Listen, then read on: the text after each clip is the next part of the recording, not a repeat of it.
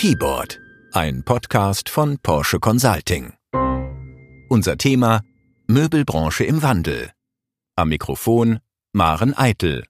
Heute im Interview Michael Stiel, Chef der Rauchmöbelwerke. Neben dem Arbeitsplatz ist das Schlafzimmer vermutlich der Ort, an dem ein Mensch die meiste Zeit des Tages verbringt, wenn auch mit geschlossenen Augen. Trotzdem sollen Schlafzimmermöbel natürlich nicht nur funktional sein, sondern auch schön. Und am besten auch noch nachhaltig produziert und langlebig. Solche Kastenmöbel, also Bett, Schrank, Kommode, stellen die Rauchmöbelwerke aus Freudenberg am Main her. Seit mehr als 120 Jahren produziert das Unternehmen in Deutschland. Michael Stiel, Vorsitzender der Rauchgruppe, ist heute unser Gast im Podcaststudio. Herr Rauch, wie sieht es aktuell aus in deutschen Schlafzimmern? Sie haben doch da Einblick. Ja, natürlich. Jetzt muss man dazu sagen, bei Schlafzimmern gibt es so mehrere Trends, die wir mit unserem Sortiment natürlich auch verfolgen. Das erste ist, wir hängen schon ein bisschen an diesen globalen Trends. Globale Trends sind drei für unser Geschäft ganz wesentlich. Das eine ist Urbanisierung. Das heißt, die Leute ziehen in die Städte, die Wohnungen werden kleiner. Und damit gibt es zwei Anforderungen. Man braucht helle Möbel. Deswegen ist das Thema weiß ganz vorne. Und das zweite Thema, es werden multifunktionale Möbel mit Stauraum zum Beispiel gebraucht. Das zweite ist der globale Trend. Wir haben so eine Technisierung im Moment. Das heißt, wir haben alle irgendwelche Smartphones und elektronische Geräte und Computer und die Leute besinnen sich und wollen sich zurückziehen. Das nennt man Cocooning. Das heißt, wenn die Leute dann Möbel aussuchen, wollen sie helle, aber oft mit Holzanteil. Und der Holzanteil, der muss so richtig natürlich sein. Mit Astlöchern und also so, als ob man es gerade aus dem Wald holt.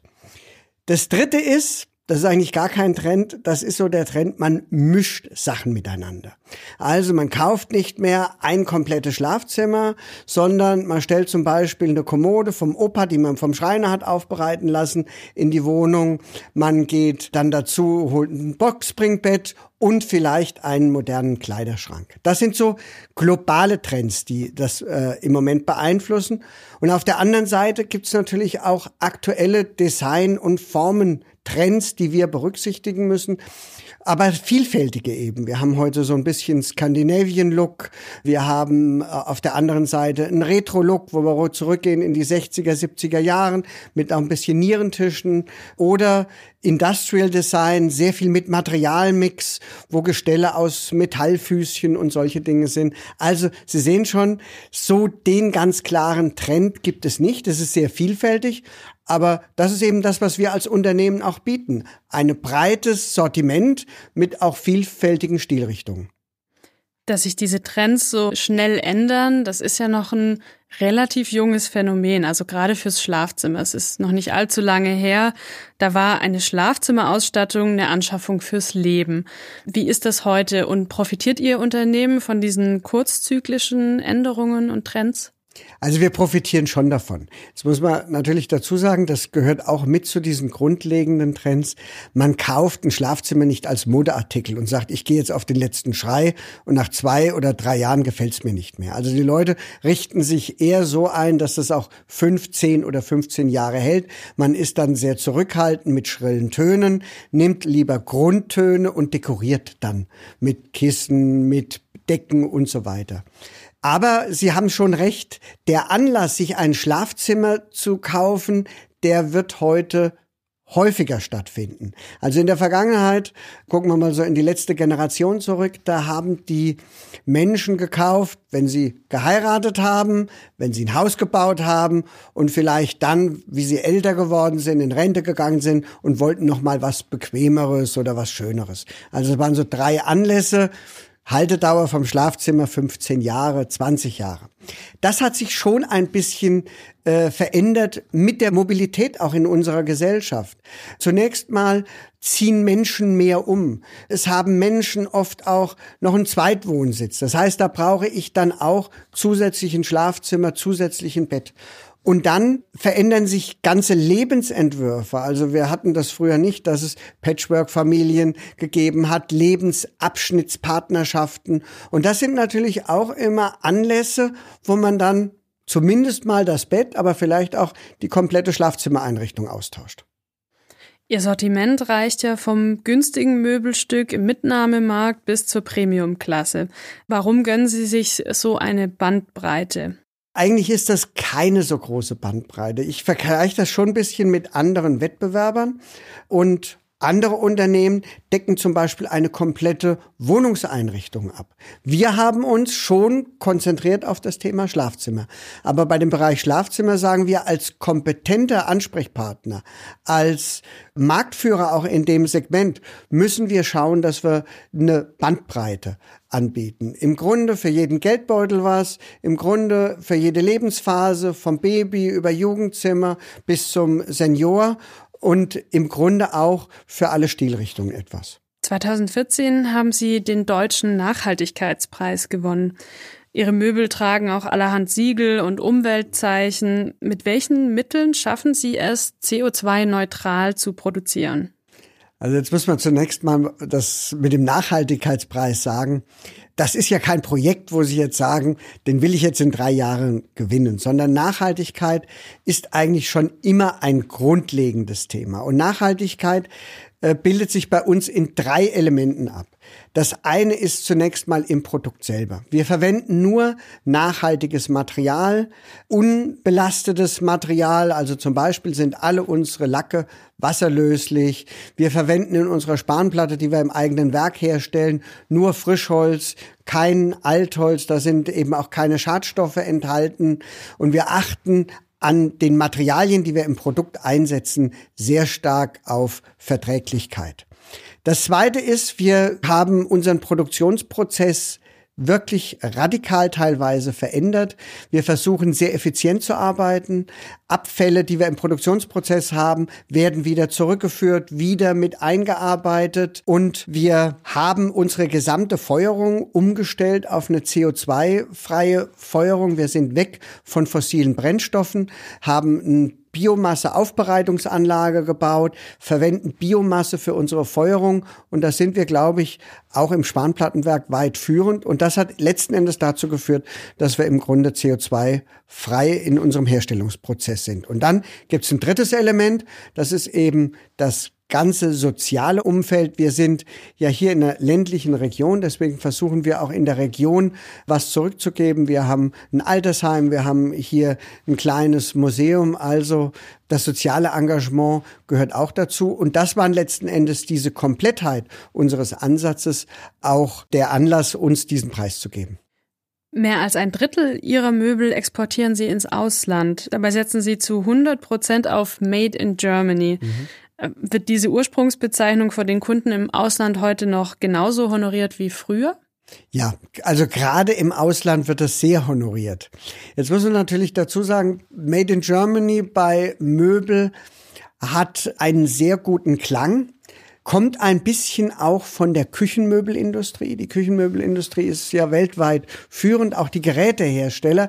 Das heißt, die Kunden, die unsere Möbel kaufen, die sagen, das ist zunächst mal ein technisch wirklich ausgereiftes Produkt. Da stimmt die Qualität, da stimmt auch der Service und deswegen setzen wir auf das Label. Es gibt im Übrigen ein neues RAL-Gütezeichen oder wird es geben ab Januar. Wir waren das erste Unternehmen im Möbelbereich, die das Zertifikat oder die entsprechenden Anforderungen auch erfüllt haben. Und wenn es das Label offiziell geben wird, werden wir das äh, auch dann offiziell entsprechend auf unseren Produkten anbringen und vermarkten.